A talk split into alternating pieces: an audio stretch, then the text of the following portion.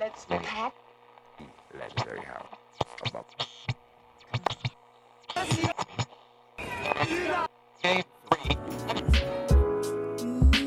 Welcome back to Coming Out of the Celluloid Closet, a podcast by Mix Copenhagen.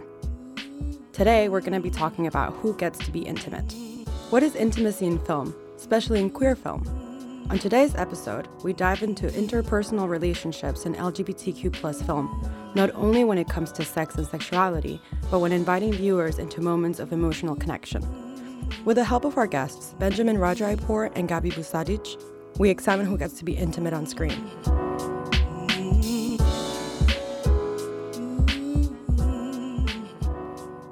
So, Kate, who gets to be intimate on screen? Ooh, that Pick is one person. that is a, a loaded question. well, you know.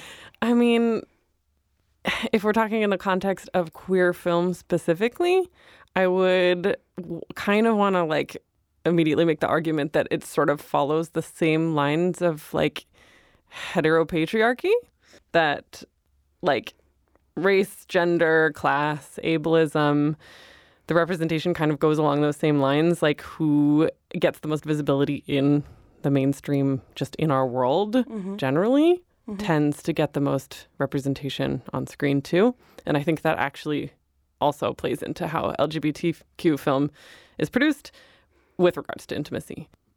There's also when you say intimacy what do we actually mean? Do we mean sex? Do we mean uh, like intimate moments of connection where it's emotional and you can feel like a true connection between the characters is that intimacy is it about boundaries what you know is it about something that we haven't been privy to that we haven't seen before that's an intimate moment like how would you define it Intimacy? yeah Okay, wow. So we're just throwing huge questions at each other today. This is like the this is one of the last episodes where we're just gonna like choose violence. Mm-hmm. Shit, I think you've um I, every time someone asks me a question like this, like what is insert whatever here, the first thing I want to do is Google it. I'm such a product of my generation, but I I will not Google it. Um, I think you pretty much just um broke it down. I don't think that intimacy needs sex. I think that intimacy can exist without sex.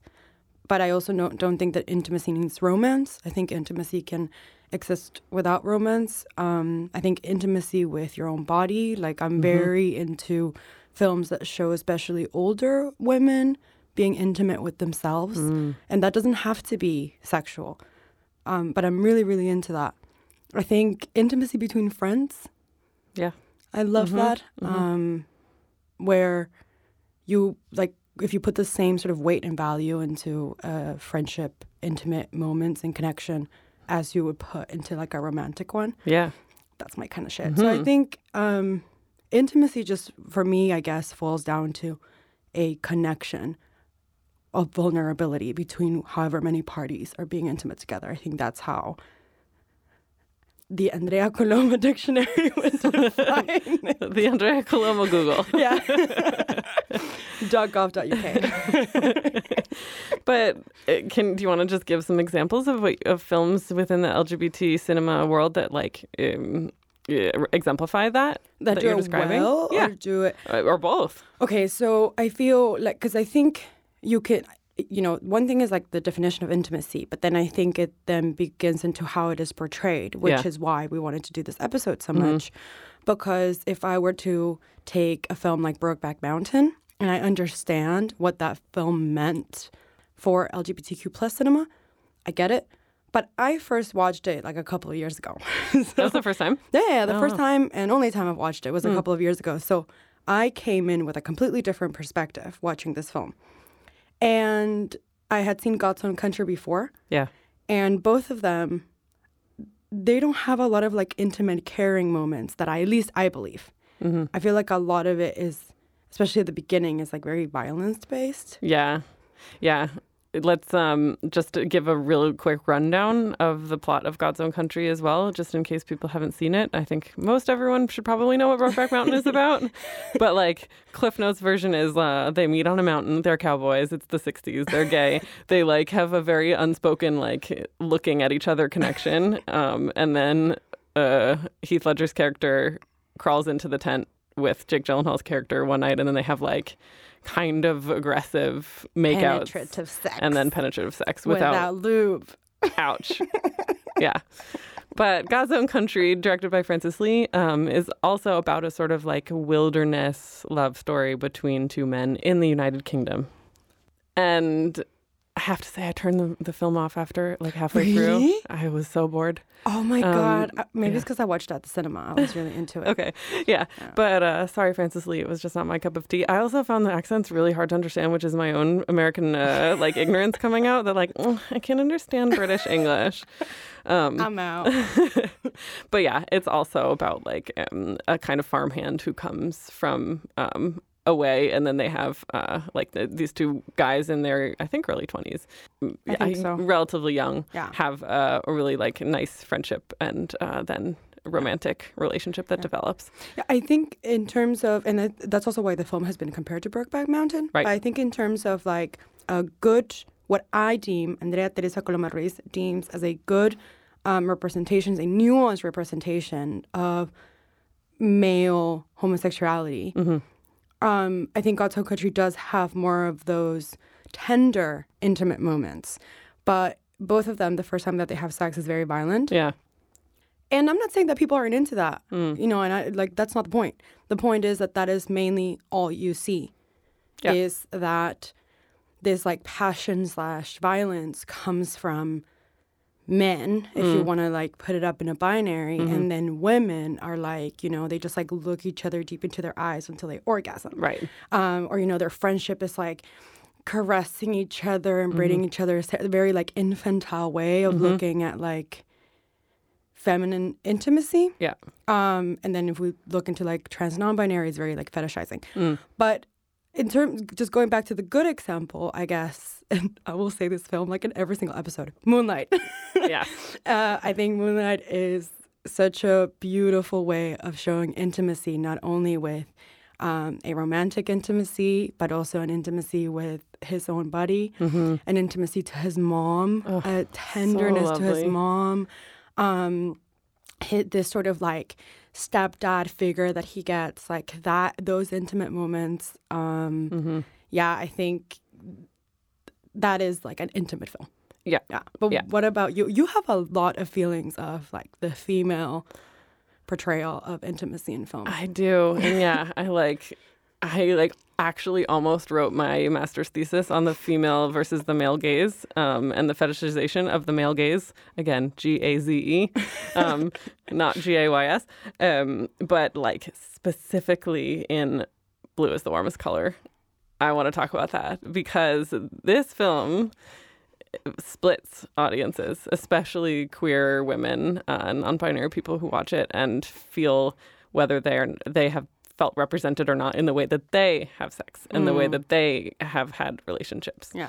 Um, I saw it when I was like, yeah, must have been 24, 25, right when it came out. And I was like, we don't scissor. Like, oh, I feel like maybe I'm missing out on something. And like that sex scene that is like very uh, drawn out, um, You engaged. think so? I think so. Because, and this is why Should have been longer.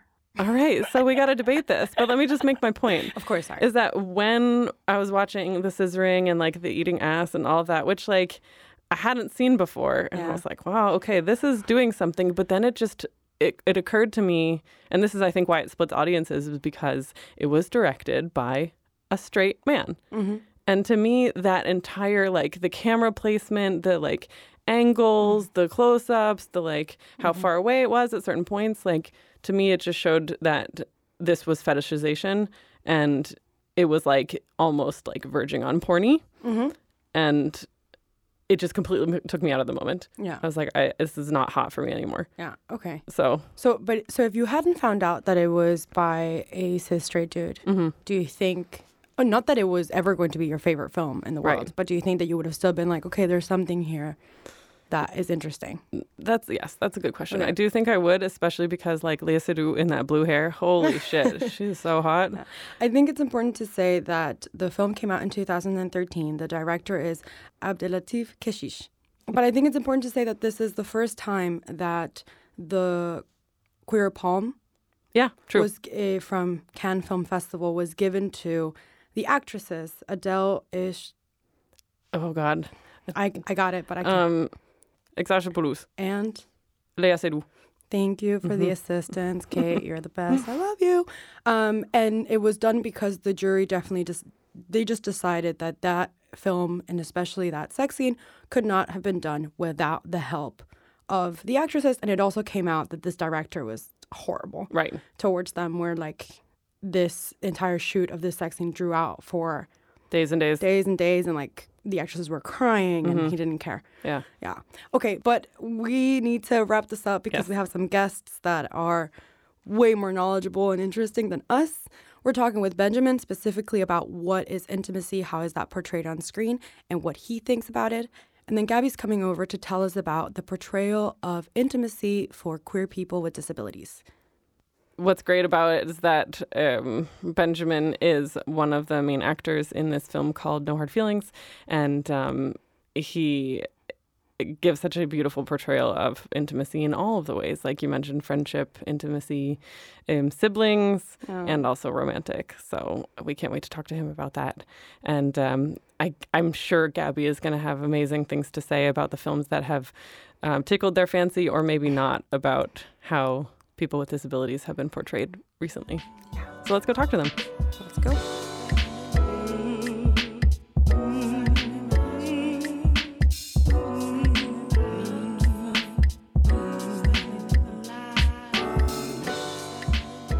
So, how did your interest in acting start?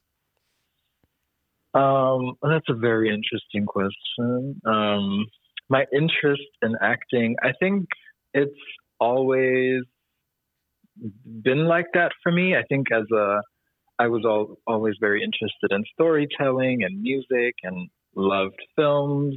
Um, as a child of the 90s, I don't know who can relate, but the television was my best friend and my nanny. So, you know, you know how it goes.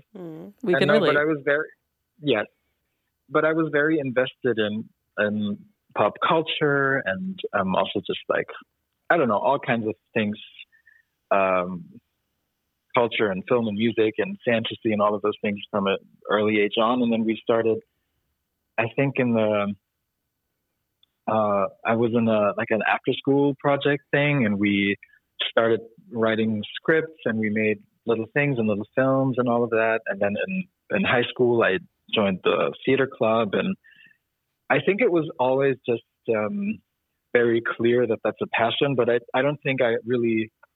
Um, it was after school that I really pursued it um, and really really thought about doing it. Um, yeah, and then I just uh, watched a you know went to theaters and uh, watched shows and tried to get a better understanding of how the profession would play out and Mhm. what it takes and then I uh, applied to drama schools and um, and then really when you when you um, kick off or when you get in somewhere you just it just because it's so much work you just uh, you just start and then you never stop. And that really is true for from, for my life after like from starting um, the program the acting program like years and years and years ago up until the pandemic now.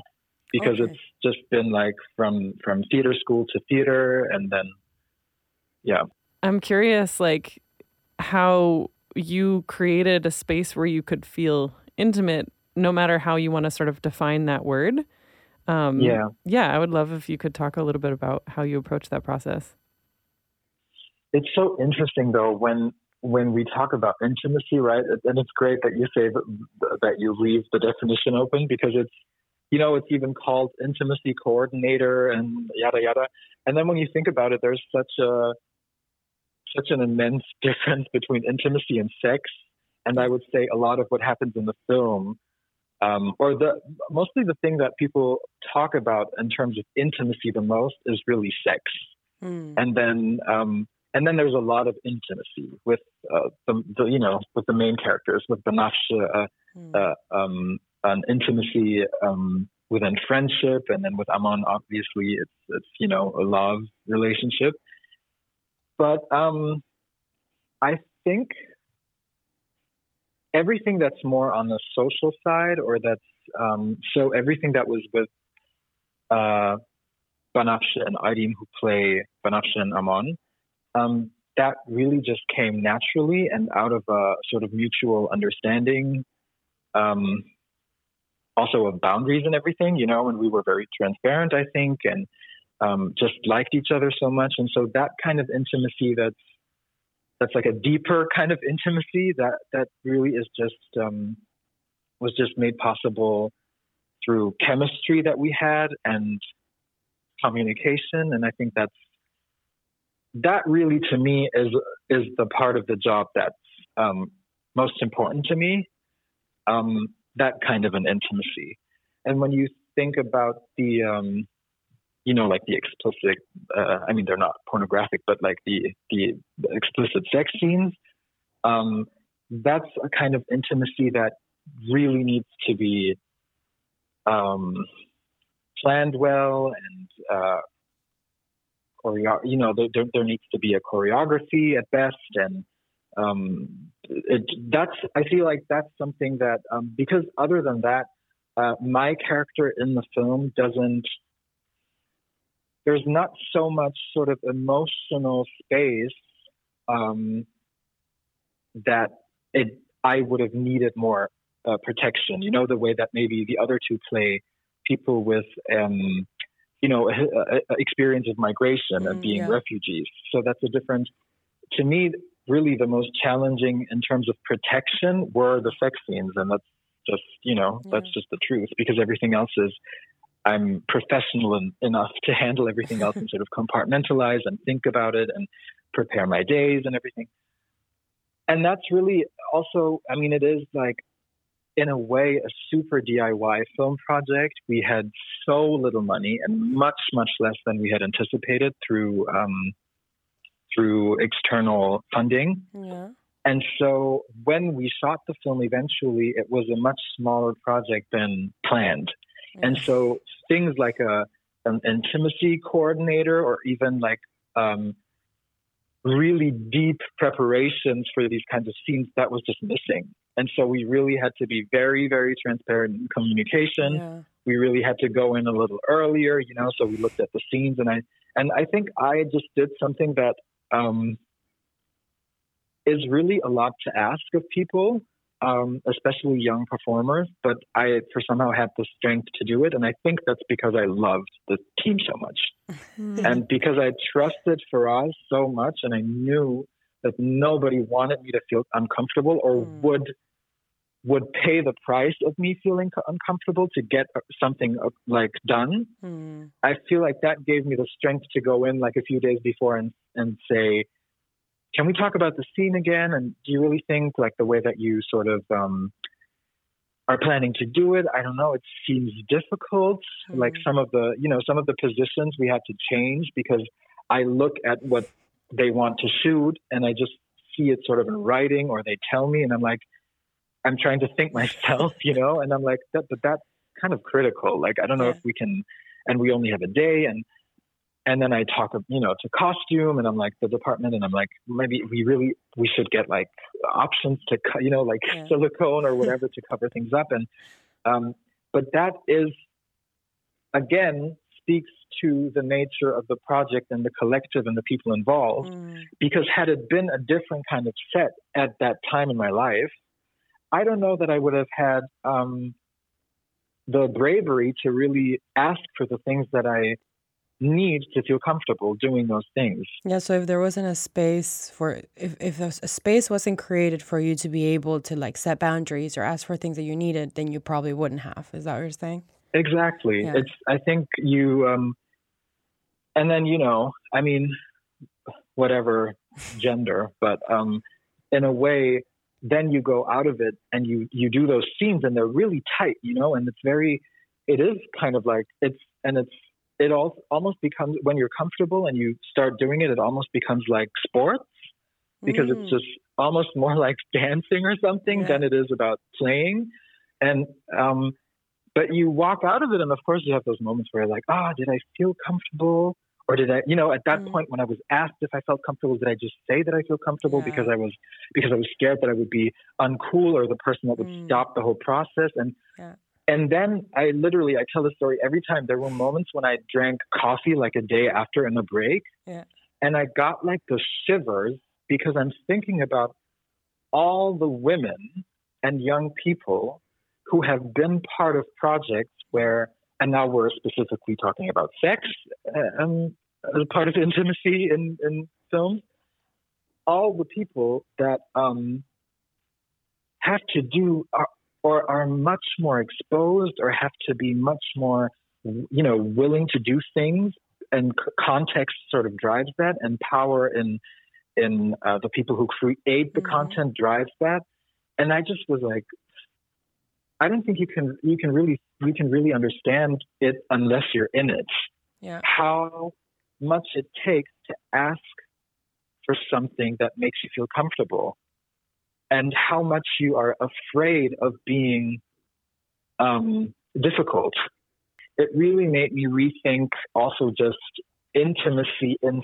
film, especially in sort of cis hetero male driven film. And it's just, yeah, it just really, So my in my observation of uh, if we want to talk specifically about mainstream film portrayals of int- intimacy between gay men, uh, if we just want to Yeah. take that right, so you have Brokeback Mountain, you have God's Own Country, it's very violent, right? Um, there's not a lot of kissing. There's not a, like it's Yeah, not soft. it's- It's very hard, right? And something, however, because it has a function. Yeah. um, when I look at No Hard Feelings, I see, yeah, sure, there are explicit sex scenes, whatever, but I also see Parvis and Amon laughing. I see them tickling each other. I see them holding hands, caressing each other, watching each other while the other one sleeps. Um, and I just want to hear, like, was this something when you were part of creating the script and creating the scenes? was that deliberate? Because we also don't see portrayals of non white men specifically being soft and caring. Yeah. Mo- yeah, most definitely. It's very much part of the. If you think about sort of um, politics in the film, that's definitely uh, way up there because it's. Um, and it's funny because even now I hear these conversations more than a few years ago, although the discourse behind sort of the representation of bodies and, you know, de, uh, you know, colonial forms of making Mm. film and everything are, are much older than that. But it hasn't really like it's now just. So I, I listened to an amazing German podcast yesterday or the day before, where a, um, a German author, um, they were also speaking about this how queerness in mainstream and especially when made by non-queers Mm-hmm. it's so much it so much depends on the tragedy and the pain. Yeah. and that's the only way that in a lot of projects queerness can be imagined or projected. Um, because that's what we stand for. You know what i mean? And then if you if it's intersectional and it's like being a, a minority citizen or you know being a person of color indigenous black um, and and being queer it's even more so the the the the room for fantasy of those lives is just it's it's really like um, it's a very narrow mindset. And this film is all about i mean really it's also just written in the story it's but it's definitely also a, a a huge point that the film makes is to to show that to show the euphoria to show the softness to Mm. show the joy to show the beauty the sensuality and you know even when you look at and that's a very critical topic when you when you look at the depiction of refugee youth yeah, absolutely. um, and we're definitely, you know, we we were young people making a film, and we try to do it as best as we can.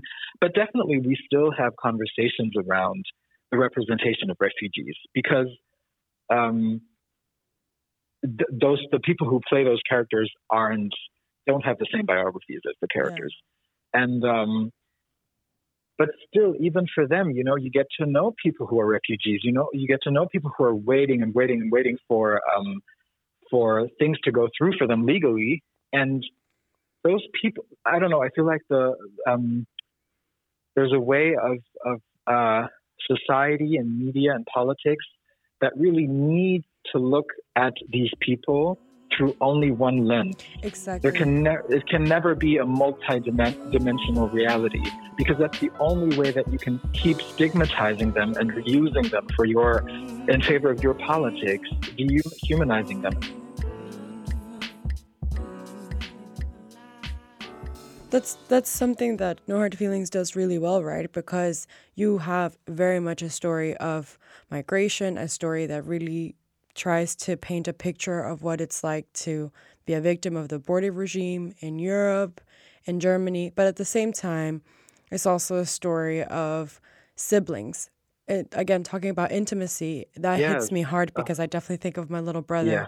Their relationship, just the siblings, is really, really beautiful. Parvis's Oh relationship with B- Banafshe is really beautiful. The intimacy that, that Parvis has with his family, the conversations, like, it's, yeah, it's a story about refugees and migration and all these horrible things that happen in this horrible world. But it's also a story about Sailor Moon and going clubbing and Yeah. uh, telling white dudes that you are also not that interested in them either. Um, Yeah. And somehow it all makes sense.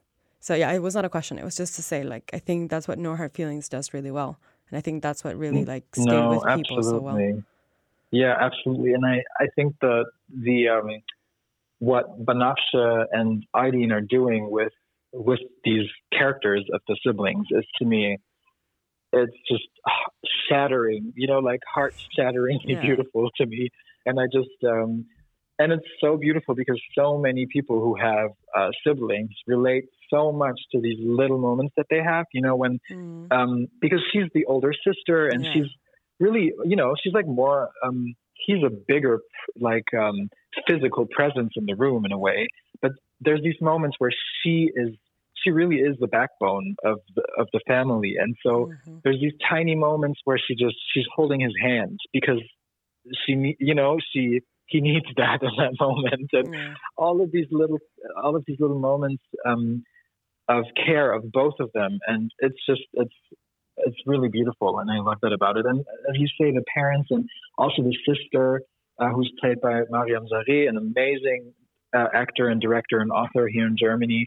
Um, you know here in germany we have a lot of discussions around and we do have that everywhere since sort of the rise of the you know um, conservative or even right wing Yeah. and sort of fascist idea of identity politics that are sort of been used against the people. um, we've had this, we we keep having this conversation about uh, um, authenticity and how, how that's uh, like a false idea of authenticity to bring your own story to the table and that that's not what it's about. And all of that is such bullshit to me because it's not about, first of all, it's interesting that telling a specific kind of story gets a problem all of a sudden when it's not the majority of the, you know, Yeah. um, of society being told. That's Yeah. very interesting to me, A, because nobody ever complained at any point about authenticity before that Yeah. or the lack of or whatever. And um, and the other thing is it can be it can be super personal without being literal or private. And that's also something that people in especially higher positions and people who spend money on on projects like this, they don't really they can't really grasp that. They don't really understand that there's a um, complexity Mm. to intersectional storytelling and identities. You know what I mean? It can only be either you're crying about your own problem or you can only do this or you can only do that. But in fact, we can, and you know, speaking to that point of um, this character being Faraz alter ego, ego, it's it isn't Faraz story. It starts with Faraz story, and then it turns into something that's sort of bigger than him and bigger than me, and um, so it's he he he calls this um, a auto fictional piece, you know, because it's it's not entirely his biography, but he we're taking sort of the the archive and of, of his history to um, elevate that and you know create a whole new character Mm, and story. and a lot of people can't a lot of people can't fathom that. They're like but that's him right? You're playing him right? And they play them right? And da, da, da, da. and Banafsh is playing herself right? Because that's her name. She's also Banafsh in the film. And it's like listen that just that just goes to show you how little you you have fantasy for what it means to tell stories in film. Mm. because it's deeply personal and we all bring things to it but we still we're not like we're still artists you know what i mean? Yeah. it's uh yeah. And sometimes people can't take that. They can't take the complexity. They, They want to reduce it, it. to something they can understand they want to reduce it they want to reduce it they're like Yeah. oh my god another migrant film da, da, da, da. no no no no no no no no no no no Um, I wanted to mention um, the German versus the English titles of the movie yes because I think that distinction is super interesting. Same. Um, yes and it, it kind of is about this like the the grounding in this experience for these three people because the German title is do you, yeah do you want to translate it in from Yeah. German So it's the German title is Futur 3, which translates to Future 3. And um, so there's a there's different reasons for that title, but um, it's sort of a play on first of all, uh, Futur 3 is a um, so there's Futur 1 and Futur 2, so Future 1, Future 2, which uh, in English I think are called the same thing in, in grammar. Um, and so it's uh, grammatical um, versions of Kate and I The are just future. like mind blown at the same time. like we just gestured with our arms like what this is amazing we never thought of that yeah. So that's those uh, that's that. And so three, in a way, is um, a future that's not. There, there is no grammar for it. It's an imagined.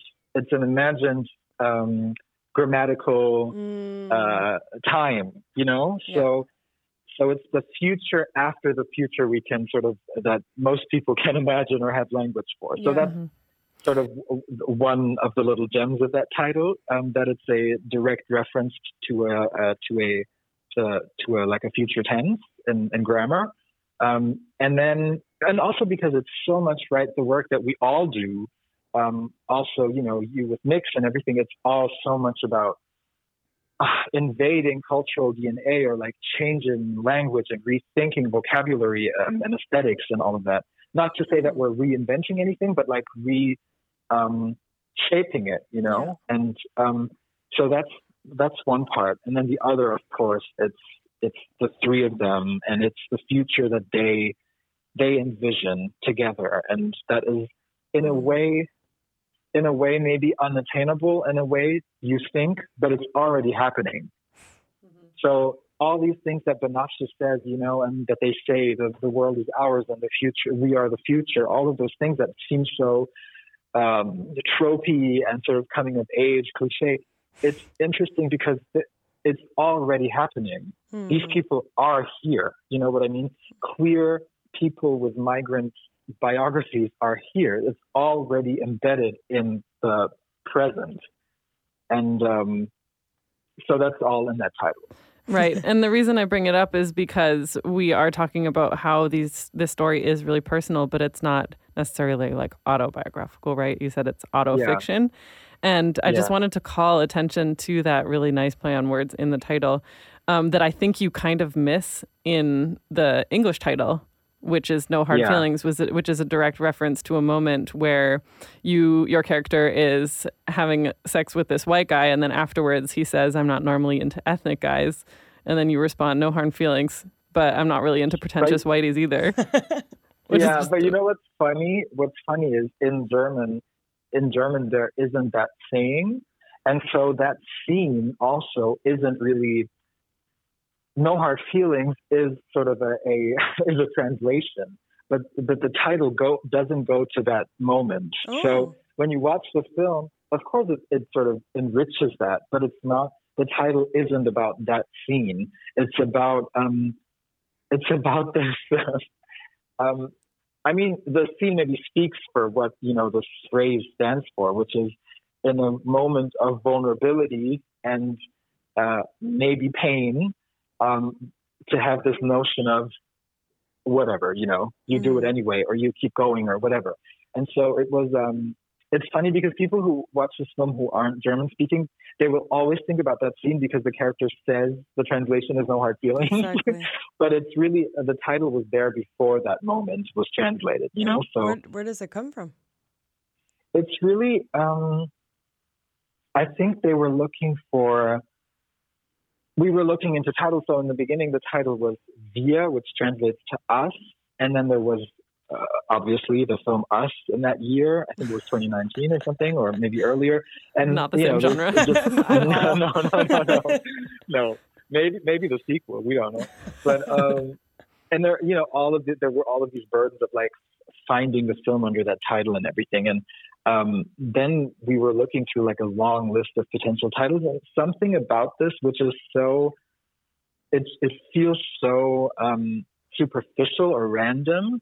But something about that we we kept and you know the three of Jüngling, uh, Raquel, Paulina, and uh, Faraz kept kept asking us what we, how we feel about the titles and everything, and we kept looking at the list and adding and adding titles that were so much more, you know, that had so much more to do with the content of the film, and we kept go- coming back to No Hard Feelings because there's something about that, the attitude of that, and also thinking about Parvis and the way that they live together, the three, under these absurd circumstances, um, you know, political, social, societal, everything. There was just something about that title that made made sense. And then also something that I think it's a, like a little Easter egg that maybe uh, spoiler alert.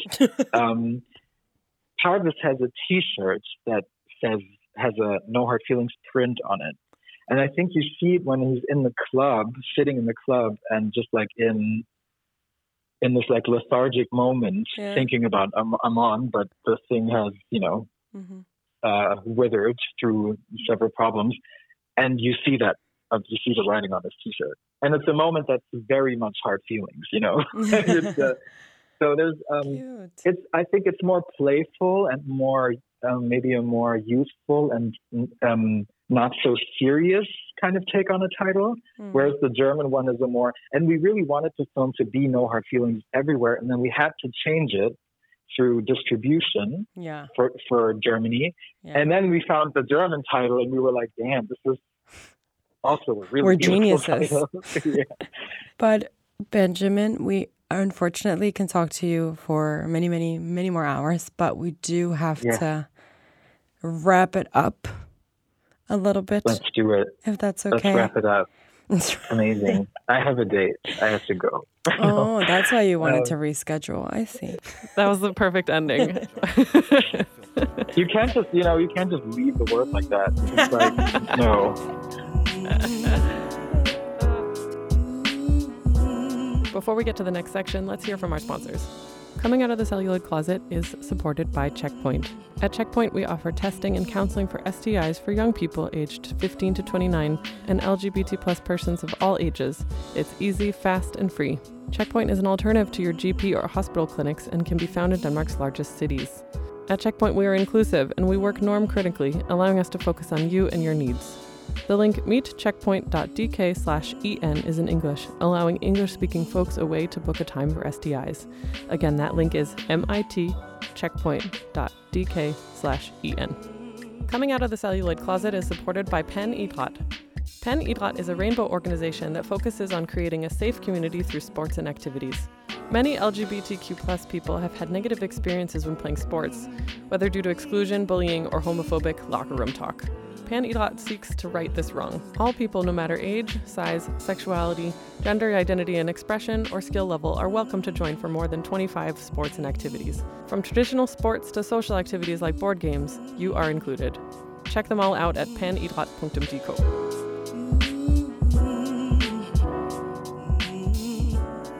So here on the podcast today, we have Gabby Busadic, they them, who is a queer disability justice advocate, and they are also a board member for Transaction.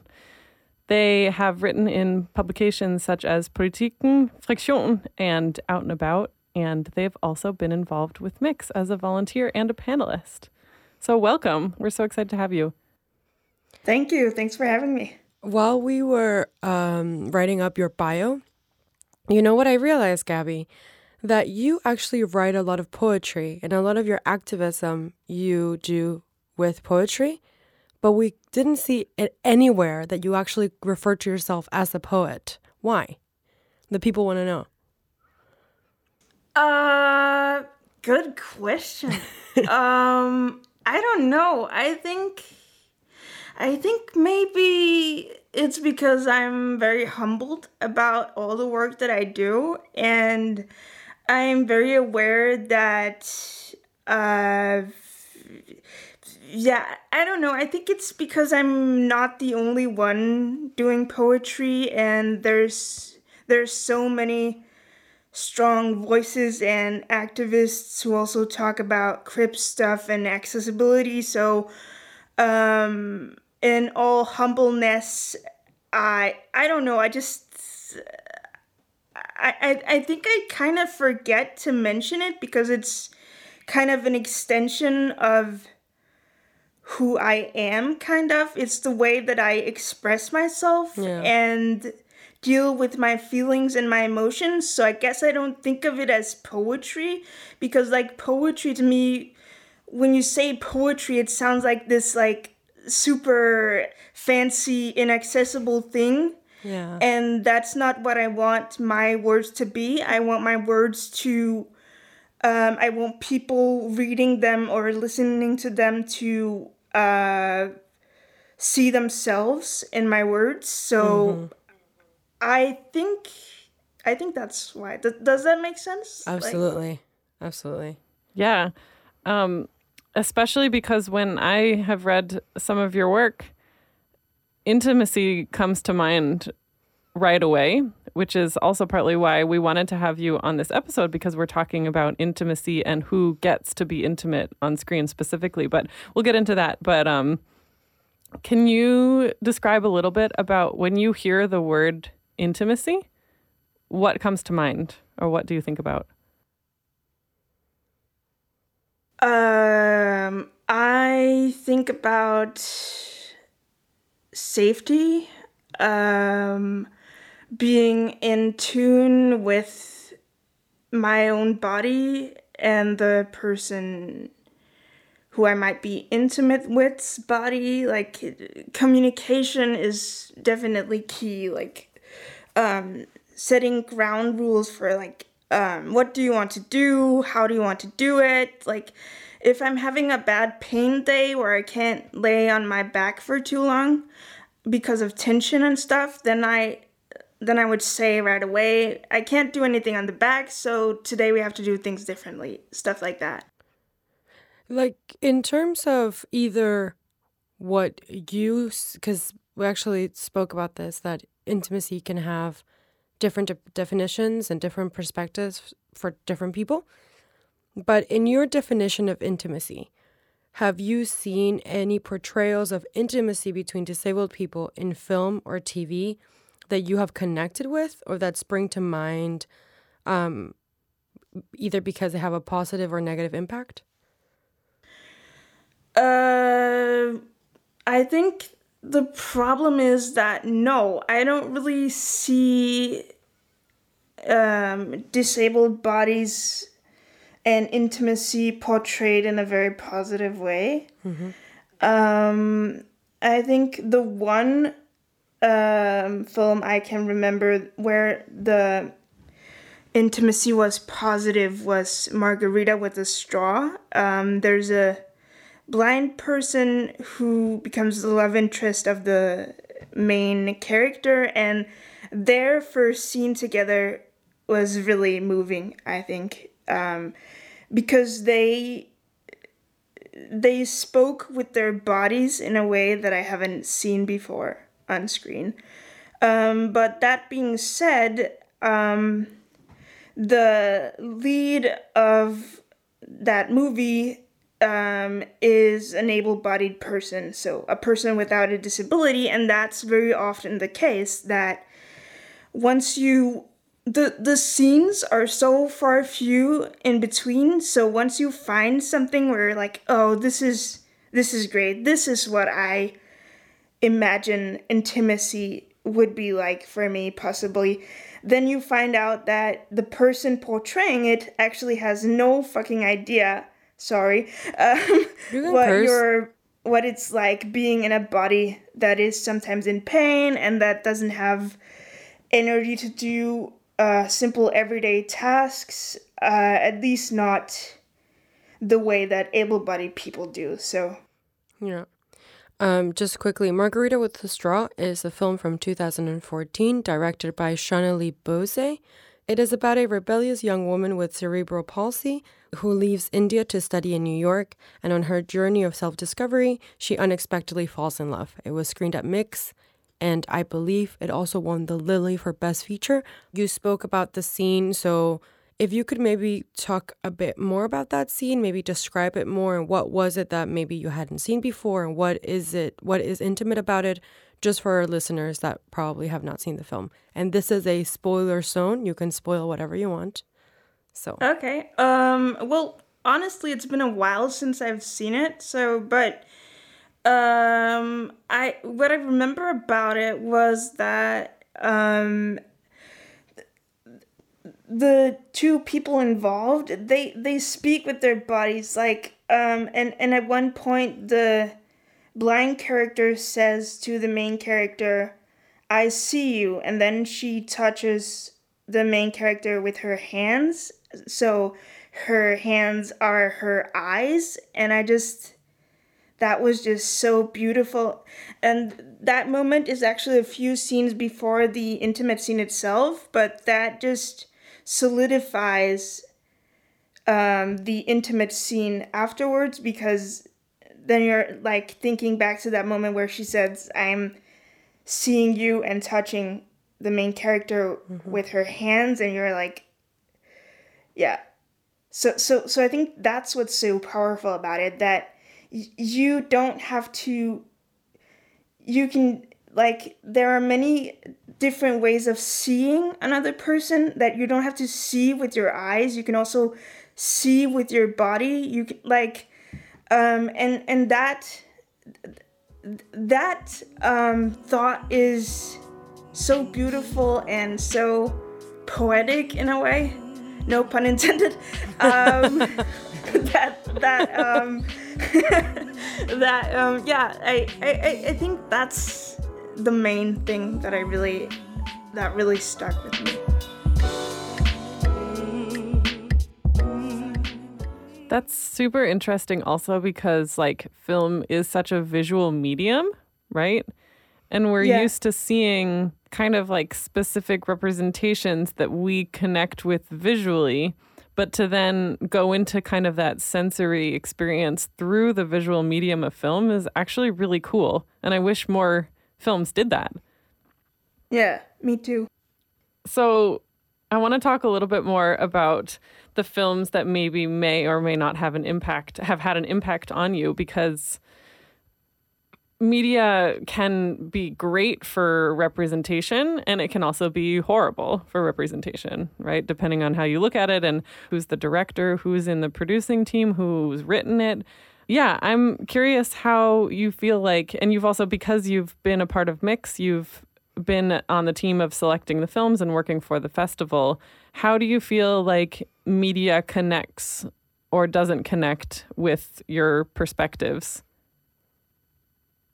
I know that's a broad question. Uh, yeah, no, no, yeah, it, it's a really good good question. I I oftentimes I feel like in the media there's this idea that if disabled people if we exist if we do everyday stuff like walking our dog or doing the groceries or hanging out with our friends we're quote unquote inspirational like um when all we're doing is just existing just like our able-bodied peers and so very often in the media when doing everyday stuff and just existing it's framed as this inspirational thing and and as if people with disabilities are living despite their disability and not with their disability as a part of their self.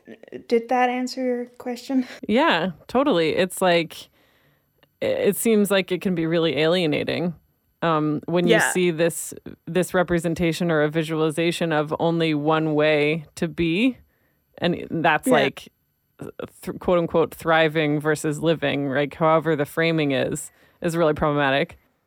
Yeah, and also m- most of the time it's like this able-bodied actor who is diagnosed with a disability maybe later in life or maybe has uh, the person has always had it, but either way, it's like they're so sad that they have this disability that they just would rather not exist.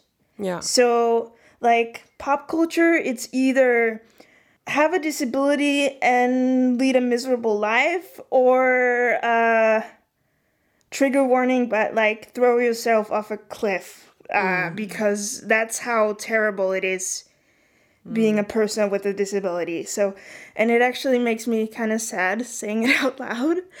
Um, yeah, but that sadly is the reality of Yeah. I wanted to just kind of like uh, trying to bring it back to intimacy with um, talking about a piece that you wrote for Friktion magazine titled, well, the English title is Friday. I wish someone Yeah. would tell me I'm fuckable. yeah.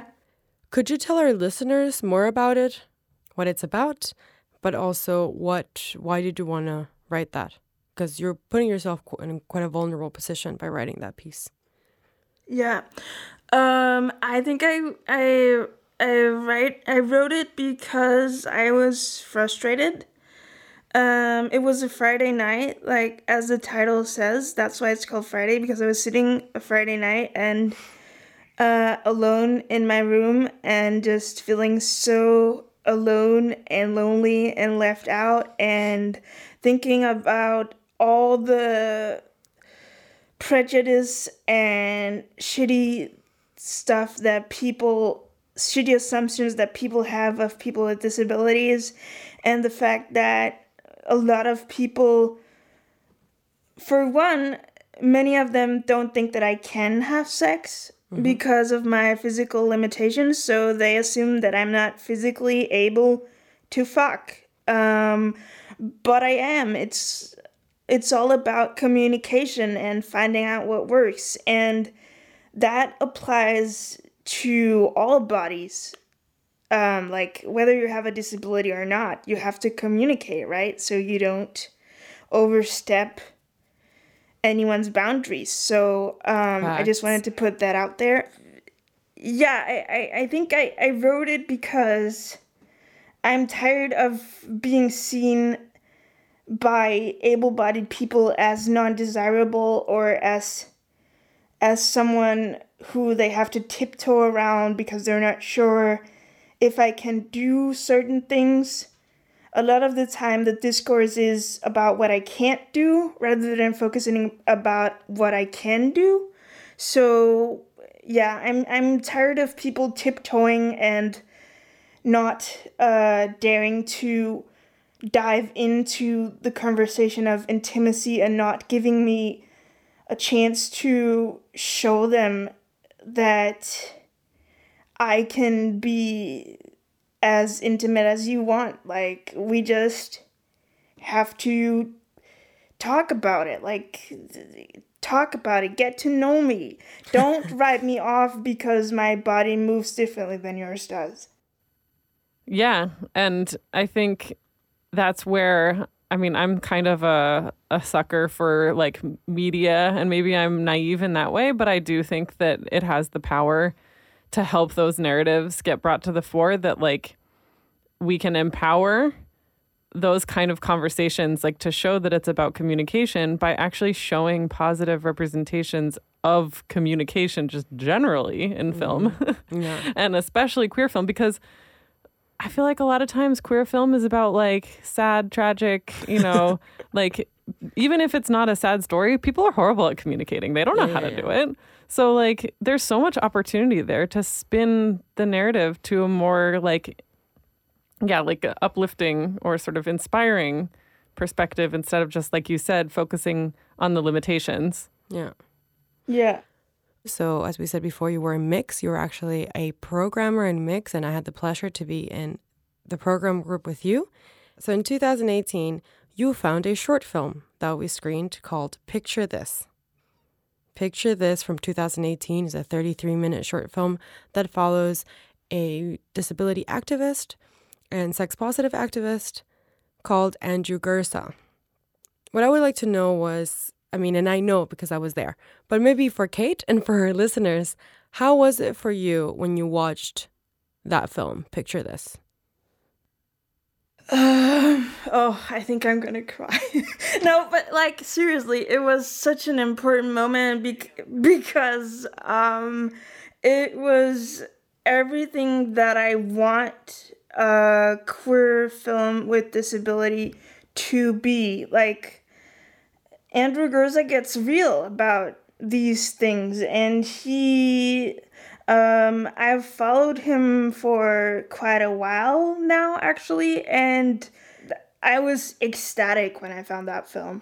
And I was sad that it wasn't a feature film or something longer, like um, with maybe him behind the camera producing uh, a queer film with queer crip bodies being intimate and like something coming of age like as as we saw in many of the other films. Um and and and it gave me hope that okay Andrew Gurza did this film um so maybe maybe there's there's more to it. Maybe there are more films like this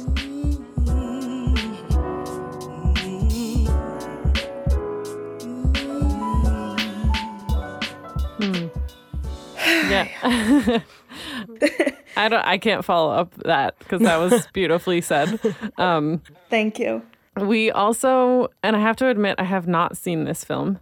Um, but we've also screened the film Yes We Fuck in Mix. Um, ha- and have you seen it, Gabby?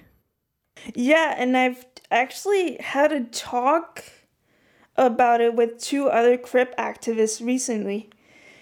Um yeah, so I'm guessing you want to you want me to say a bit about what I think about it?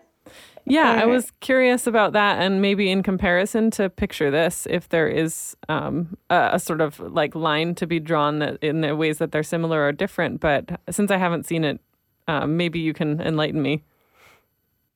Uh, well, what I do really like and appreciate about Yes We Fuck is that you see all these different crip bodies being intimate, and there's especially one scene at the end where a woman, with the help of a sex worker, gets to touch and feel her own body in a way that I haven't seen on film before either. So that was very powerful as a scene.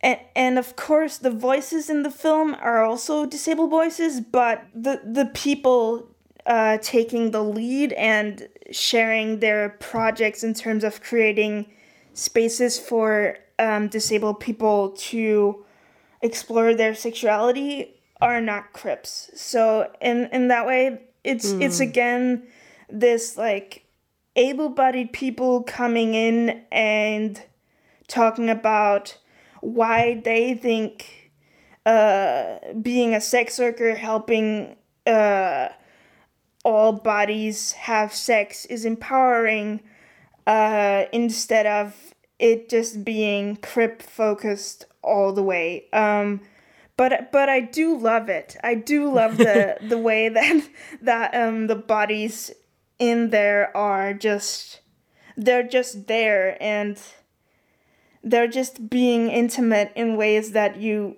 that I haven't seen anywhere else. And they're naked bodies, they're crook bodies, they're bodies like so many different bodies and they're just having fun and enjoying themselves and that's why even though there are things that you could critique the film for, I I really do love it. Um, Can I ask you about um, while I was doing research for this interview, um, I've I learned a lot, and one of the things that I learned was that there is a discourse about, um, obviously not sex workers, but whenever you know there's a panel or whatever, there is a discourse of, I guess, the able-bodied society or able-bodied people. We then focus on the sex workers, and we're like, oh my god, what a great service that they're doing! Like they're so amazing for doing this. And in the research that I was doing, I saw I, I read different um, disability activists that were saying, "No, we are paying for a service. Like they're not doing us a favor. No one's sleeping with me for free. I am buying a service."